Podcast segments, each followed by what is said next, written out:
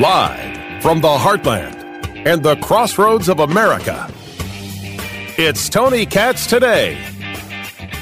In a world that does not give enough full disclosure, I'm happy to give it. I have no idea who Nardo Wick is.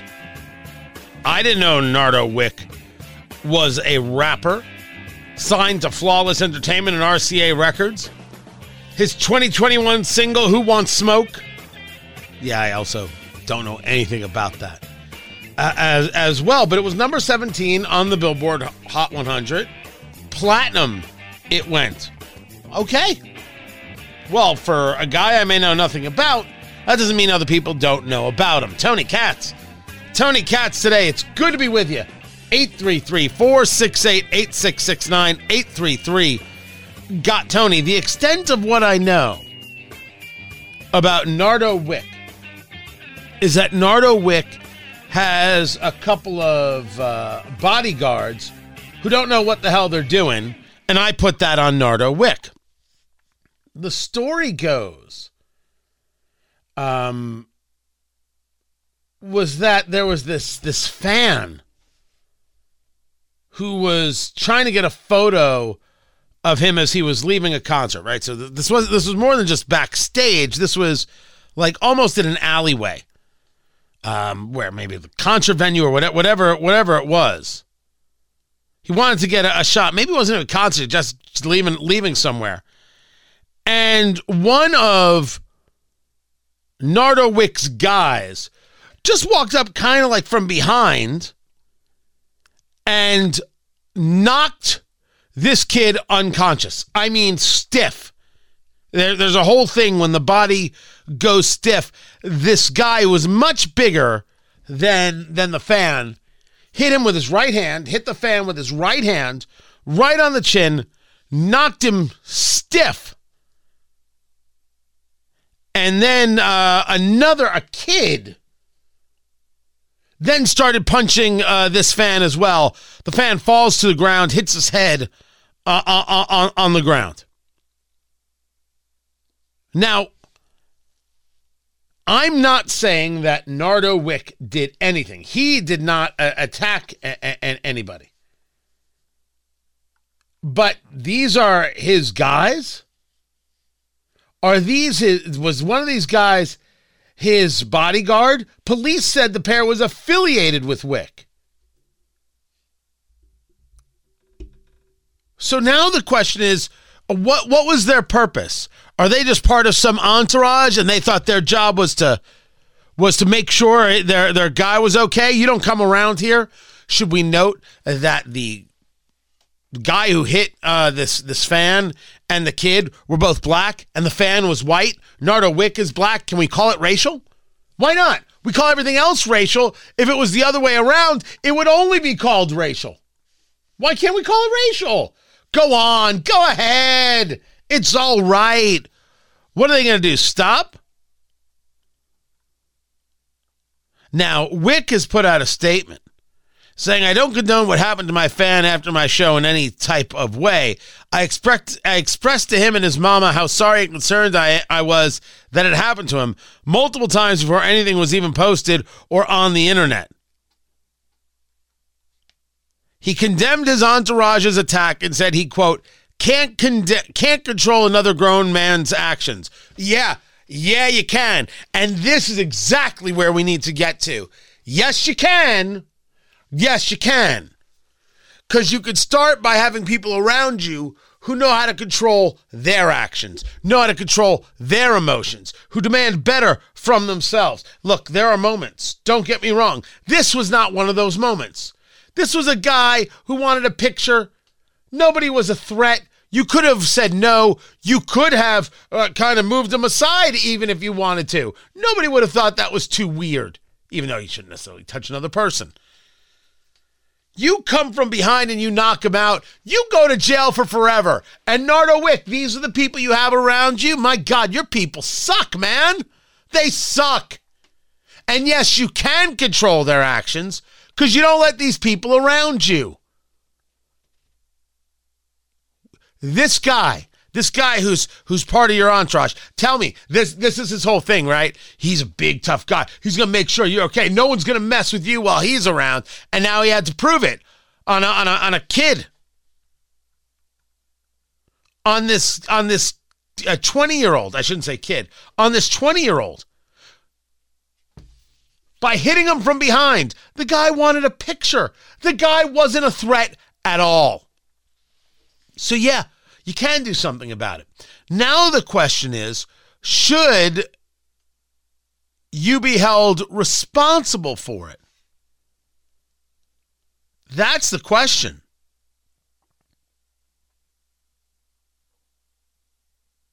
Now, the video shows that he tried to stop it. He even writes, I tried to stop it, as you can see in the video. And if somebody got the longer video, you can see how mad I was. I love and appreciate all my fans and don't condone uh, in what happened at all. Uh, that's, uh, I'm going to say stuff, ain't gangsta or cool in no type of way. Correct. That is correct. Now, representatives for Wick are saying the two suspects are not his security there's a way these things have to be handled.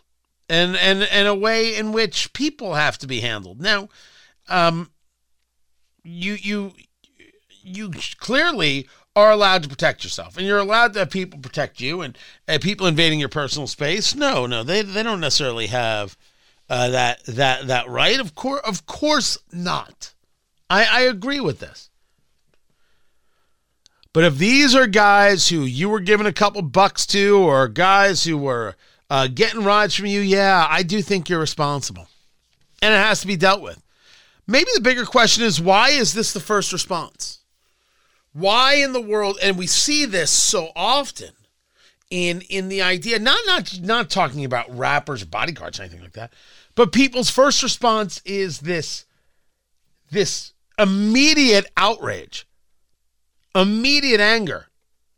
Uh, this, this hitting this kid to me when I saw this, um, this, this was uh, this was akin to those Karens who uh, were like, "Why are you filming here? Why are you parked here?" You see that all the time. So what are you? What are you getting involved? It's none of your business. You go. You're walking your dog. Go live your life. Why are you getting involved? If you saw the same car parked somewhere with somebody staring into a house five days uh, in a row, all right, yeah, you can call the police, right? We could say there was a, a something that was going on repeatedly. It's awkward. Let's take a look at that. We would make perfect sense to us.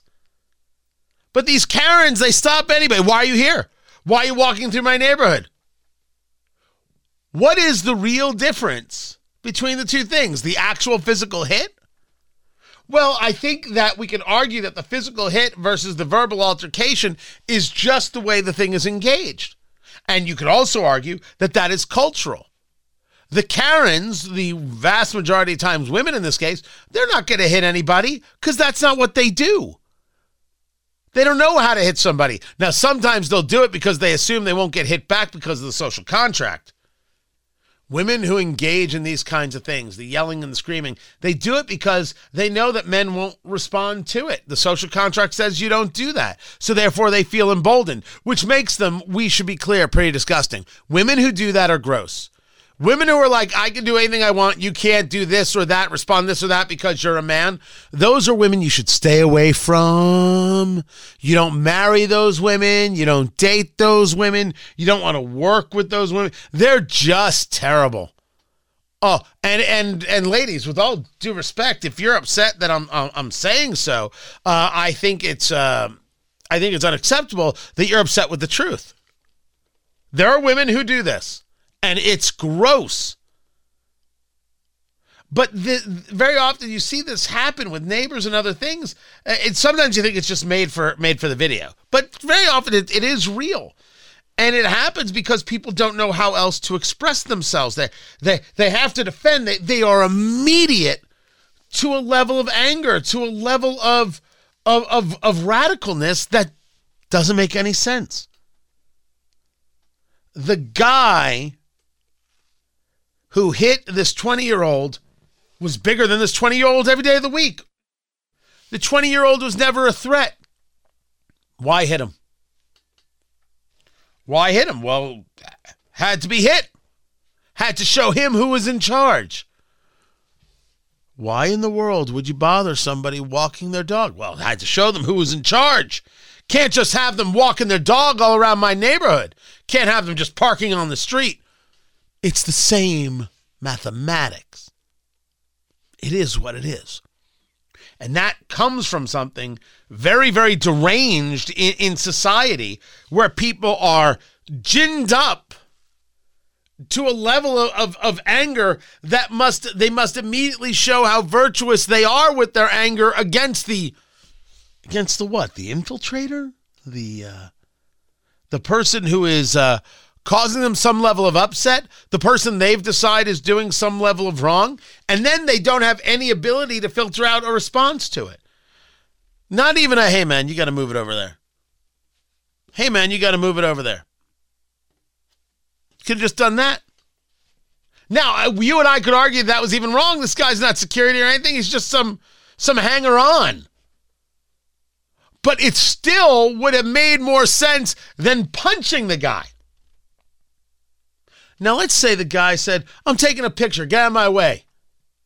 Let's say the 20 year old kid said that, 20 year old adult. We shouldn't call him a kid. That certainly escalates is that the punch? The Karen says, Why are you parked here? And you say, None of your damn business. You could argue it escalates. But still doesn't explain why the, the Karen is doing what they're doing and any nonsense that comes forward. It is true that all of us can, can state a moment where we did not handle our emotions correctly. but it is important that we at least note when it's not being done properly and we use it as, as a lesson to how we how we can do it. And certainly for one's kids, this isn't okay. This is madness. This is madness. And by the way, it's madness when the Karens do it too. I hope they find this guy. I hope they charge this guy. But for Nardo Wick, just for, for the sake of clarity, you bet your ass there's something you can do about it. Don't have this guy as part of your entourage. That's what you could do about it. Explain to these guys that every time they try and act out their fantasy, they're putting you at risk. You've hit. You've got success. You've got opportunity that I didn't know who you are. Okay, well, I didn't. Now I do. But this isn't the way you want me to know who you were. They got to act a certain way. They got to comport themselves in a certain way. There's nothing street about punching a 20 year old white kid. Uh, unless there is, in which case, oh, holy hell, we got different problems. You decide who you have around you. Now ask yourself, how the hell do you want to be seen? Kind of man are you? No, no, don't get angry with me. Ask yourself and then make the changes that you need to make. But for this guy, I hope they throw his ass in jail. I'm Tony Katz.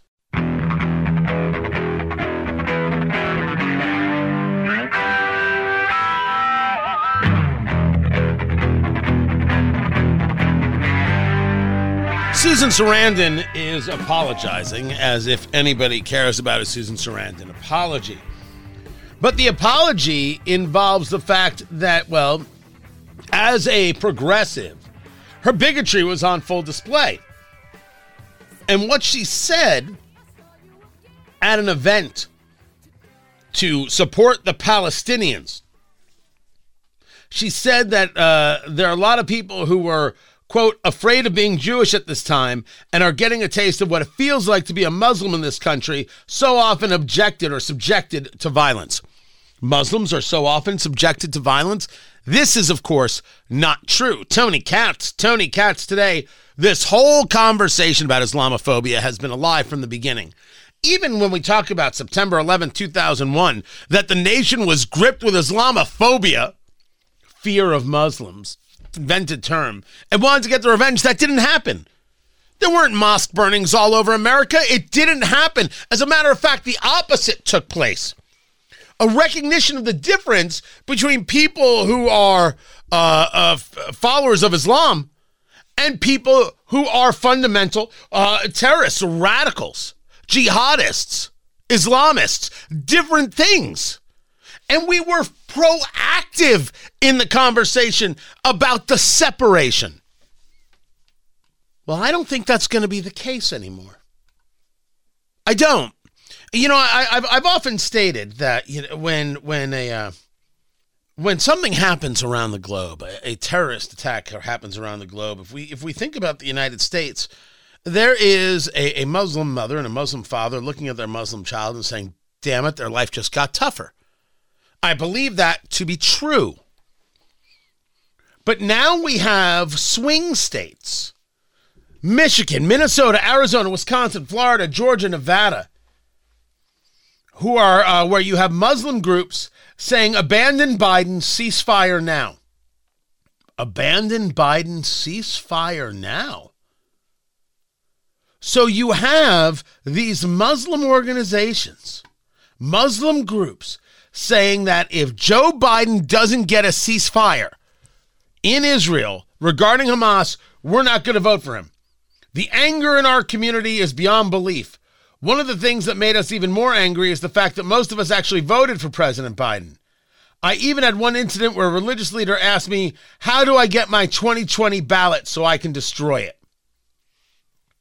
Now, so we can understand each other, we were told that there's a difference between Hamas and the Palestinian people.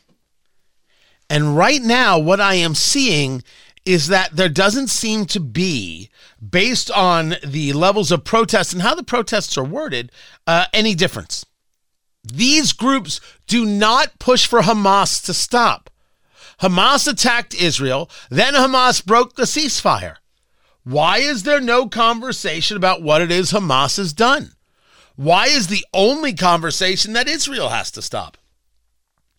Well, I think that's the case because the um, basic belief system is the same, and that is they want Israel gone. That's what they're saying. This is what they're pushing forward. There are 3.45 million Americans who identify as Muslim.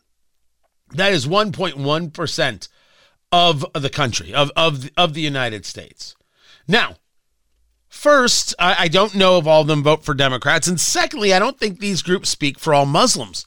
Uh, that that'd be like saying that that liberal or progressive Jews speak for all Jews.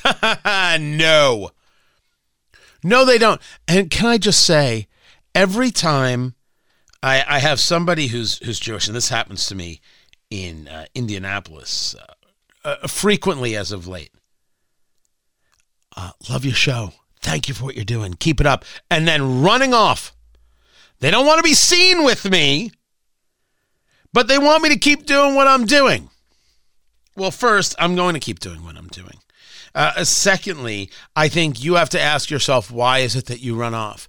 Why is this a conversation that happens in the shadow uh, or the shadows? Why, why are you worried about it?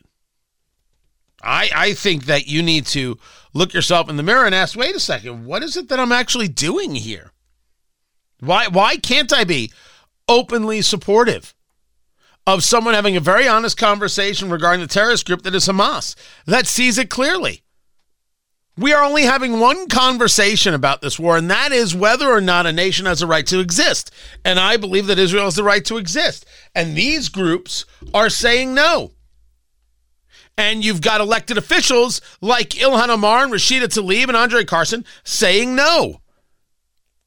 And this whole apology from Susan Sarandon, now Jews know what it's like. That's it. Susan Sarandon had to explain to Jews what it's like uh, to be oppressed. Good.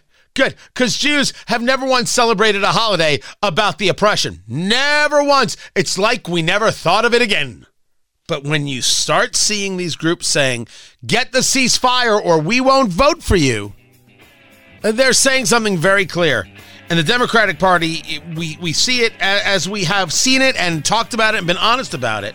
Lousy with anti Semites, lousy with people who want to destroy Israel, and these people think they're in charge, except they might be in charge. The Democratic Party has got problems galore with their bigotry. This is Tony Katz today.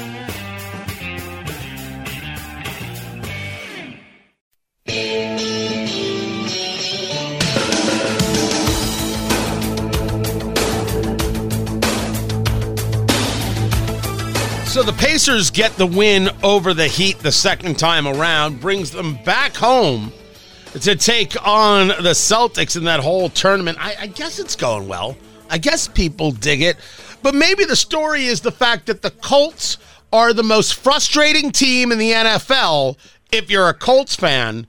And the highs to the lows to the highs uh, just yesterday. Um, honestly, I'm surprised more people aren't doing any. Well, I don't know. I don't know the drug you would take. Uh, me, I'm old school. It would have been a Quaalude. Tony Katz, good to be with you. Tony Katz today. JMV joins us from 93.5, 107.5 The Fan. He is the voice of sports in Indiana. Let's start with the Colts. Uh, I say to you that I have seen enough that Gardner Minshew, who I like, cannot actually run an offense in a, a standardized – sustained way. And then overtime comes, and he throws two of the most absolutely perfect passes I have ever witnessed. One to Alec Pierce for 55 yards, the touchdown from Michael Pittman, who had an incredible game. And th- that then he can look at me and say, "Did you have something to say, Katz?" Uh, Gardner Minshew, he's got to continue to be the starter of this team. Yeah, and you could really a lot of people he could probably look at and say the same thing because that was predominantly the thought process going down the stretch of that game at Tennessee yesterday was, you know, please take this thing out of the hands of your Shane Steichen of your quarterback Gardner Minshew because everybody was so afraid of what was coming next. Granted, you know, on that dime that he dropped to Alec Pierce and then ultimately, you know, in that game winning touchdown throw to Michael Pittman Jr., people were telling me, Oh no, no, yes, and that is in essence who Gardner Minshew is. I mean, that's what you're going to have to deal with. It's not going to be anybody else. It's going to be him, and you're going to have moments like you felt yesterday, Tony, where you're thinking, "Man, anybody but," and then you're going to have moments where you're thinking, "I'm glad they did not take my word of advice and take him out." because of the touchdown pass, because of the pass to Alec Pierce. That's just who he is, I think. And really, that's who this team is this has been one. I love Kings Island growing up. I go over to Ohio. We'd ride, you know, the Beast, uh, the Cobra, the Bat, all this stuff. I love a good roller coaster. Um, this is a good roller coaster ride. I wish it were more steady, but you could not have asked for things, Tony, yesterday to turn out better for the Colts organization, the team, and its fan base with what is going on with them and what is going on around them as we're in the month of December right now. Okay let's take a, a, step back just for a moment. Let's take a yeah. look at Gardner Minshew in this overtime win against the Titans. I got so into it, I forgot to say Colts beat the Titans 31 28 in overtime. Uh, the Titans had gotten the field goal. The Colts come back uh, for the touchdown pass. Gardner Minshew was 26 of 42 for 312 yards and two touchdowns. I'm telling you that I don't know the last time he had a, a, a, a number of yards that high, a, stat line that good. He did have the fumble because he hasn't figured out how to throw the damn ball away. Um, but he didn't have an interception. When you look at that overall, you look at that as not a bad day, and certainly this was not a running team, which we'll get into. But I don't think that stat line explains how absolutely anemic this offense looks at times. Yeah, yeah, that's who they are. That's who they are. You mentioned at the outset Michael Pittman Jr. Michael Pittman Jr. is an absolute dog. He's there game in and game out, and he is the Linus security blankets without question. Because when things go right, most of the time for Gardner Minshew when that happens, it's because on the other end he has Michael Pittman Jr. He plays through injuries, he produces. That's what you're looking for. But this team, Tony, that's just it's who they are. That's their identity right now, and you know what?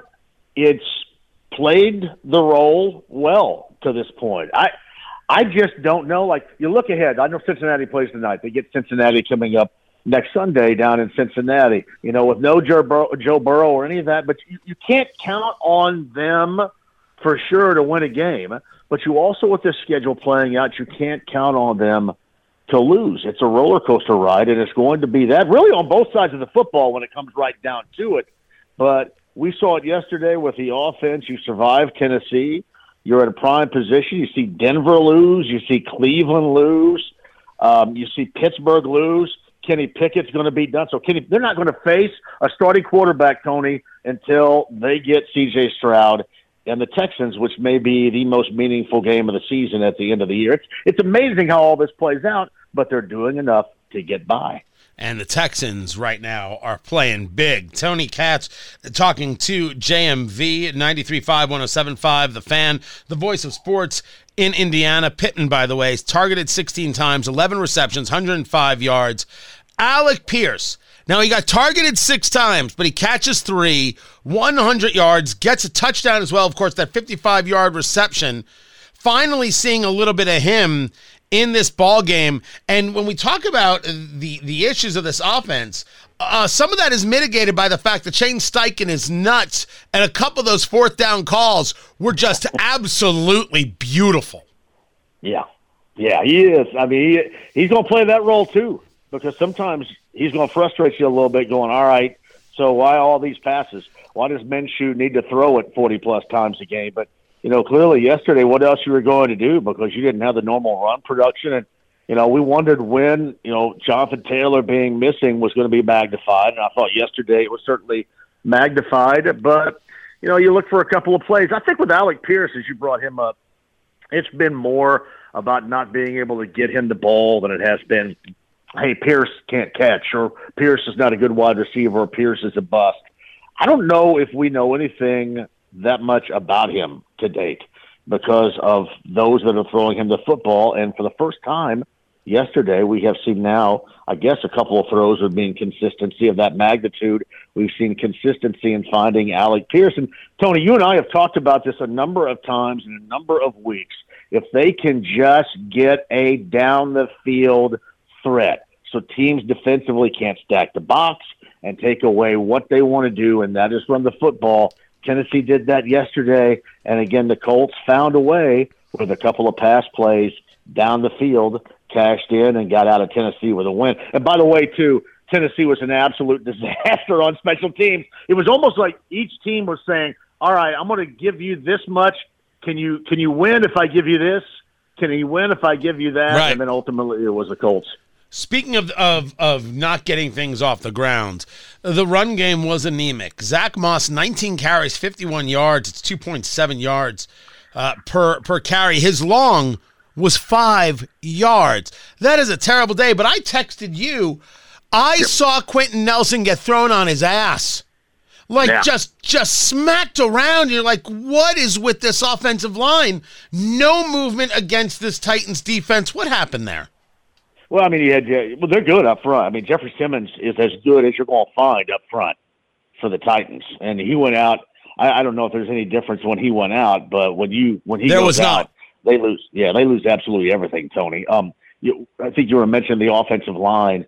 I mean, Blake Freeland was out there for a lot of it too. I'm not going to make any excuses because you would expect better out of them. Um, but again, they did enough to survive. I almost think to me that it's going to be better for them. And you correct me if I'm wrong with your thought here.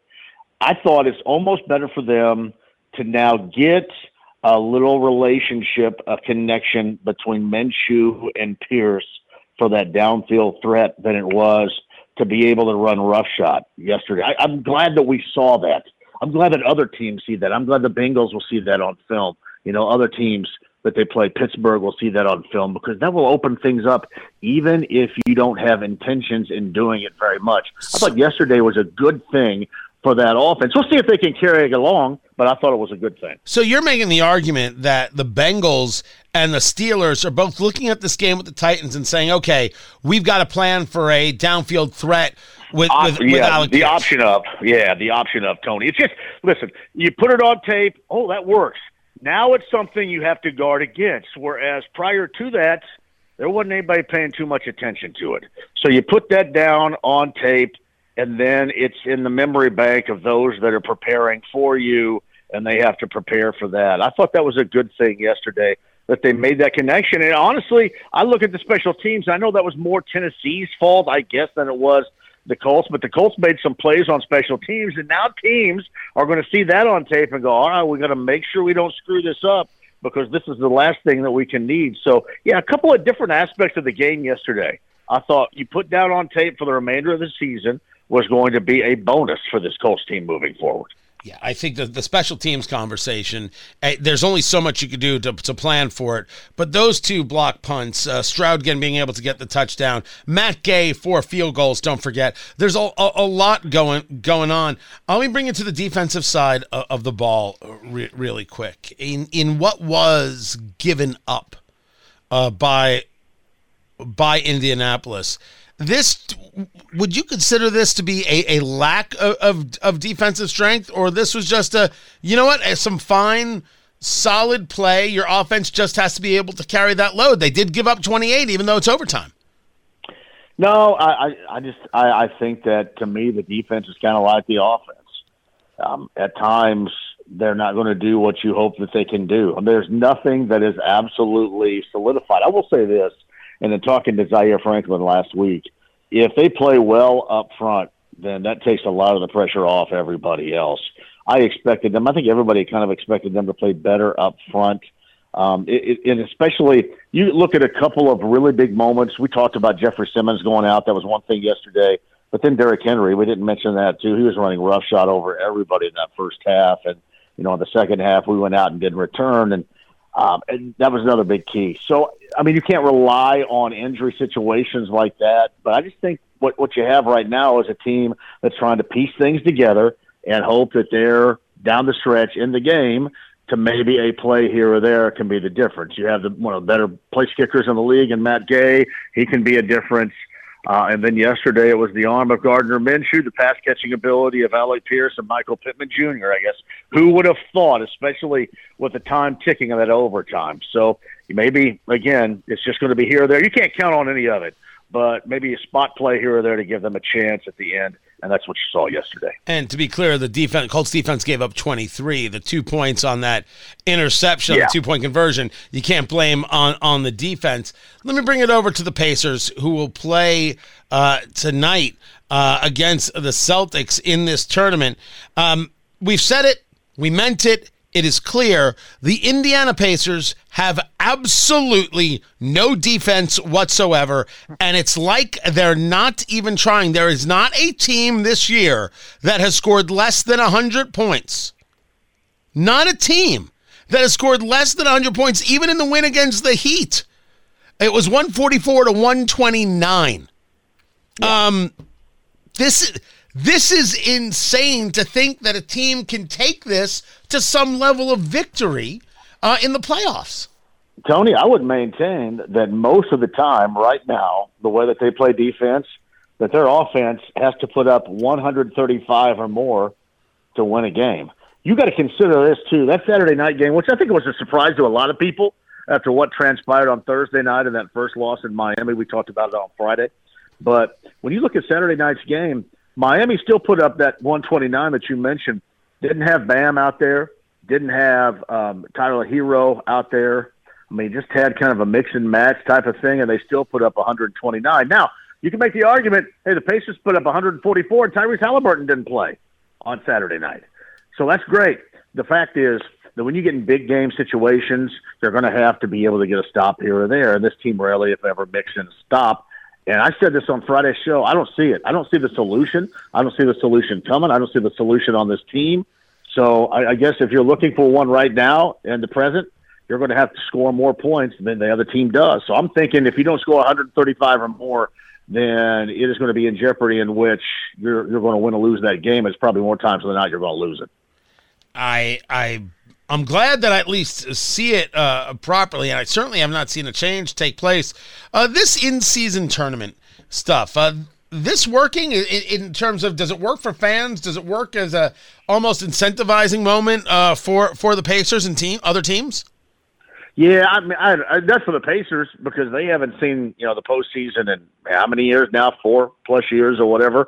So this is kind of like playoff basketball, and it does bring TNT cameras on a Monday night, albeit, but TNT cameras, and you get national coverage uh, for this game coming up later on tonight. So no, and it, you know, for the Pacers, it's fun. I don't know for a team like Boston, where you're going to be more than likely a number one seed anyway in the East, and you're not too concerned about it. I don't know how much drama or how much enjoyment it brings to them or their fan base, but you know, for teams like the Pacers, certainly, I think there's a lot there's a lot to play off of, and you know they owe Boston something. Tyrese Halliburton, who may, I think it's questionable whether or not he plays tonight. I think he is going to play. He had an upper respiratory problem that kept him out on Saturday. But remember, Boston put up 150 plus against the Pacers back in November and that was on the road in Boston. No Tyrese Halliburton, but they could not stop you and me on that evening. Boston has what the Pacers struggle with, and that is very talented wings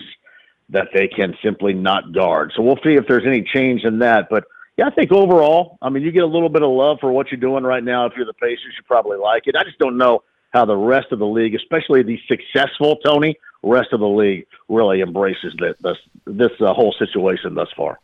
JMV is his name. He's the voice of sports in Indiana, 93.5, 107.5, The Fan out of Indianapolis. Always appreciate you taking the time. Keep it here. I'm Tony Katz. This is Tony Katz Today.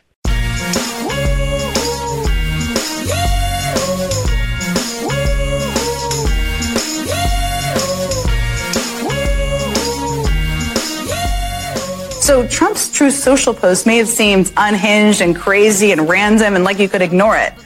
It was actually, though, a threat to the free press, a threat to democracy. And that threat comes at a time when a record total of 533 journalists are currently detained worldwide. That's according to Reporters Without Borders. A large number of them are being held by the sorts of authoritarian regimes that Trump envisions creating here at home with all due respect, it was the Obama administration that was keeping tabs on James Rosen, uh, I do believe. It was the media uh, that said, we won't talk about the Hunter Biden laptop and got government cronies to sign a letter. Don't tell me there wasn't any level of collusion there, uh, to sign a letter saying it was Russian disinformation. With all due respect, Jen Psaki, you understand that you're not engaged in any legitimate news gathering whatsoever you are what you are a, a, propaganda show on a propaganda network that isn't even interested in trying, which stinks because you can. You can. You have all the skill set. All you have to do is go about doing it. With all due respect, I see Joe Biden and this administration and these Democrats as more of a threat than Donald Trump. And now, this idea that if Trump won re election, he would never leave office? What are you talking about? He left once. He'll leave again if he wins. Could you stop it with the fear mongering? You sound crazy. I'm Tony Katz. This is Tony Katz today.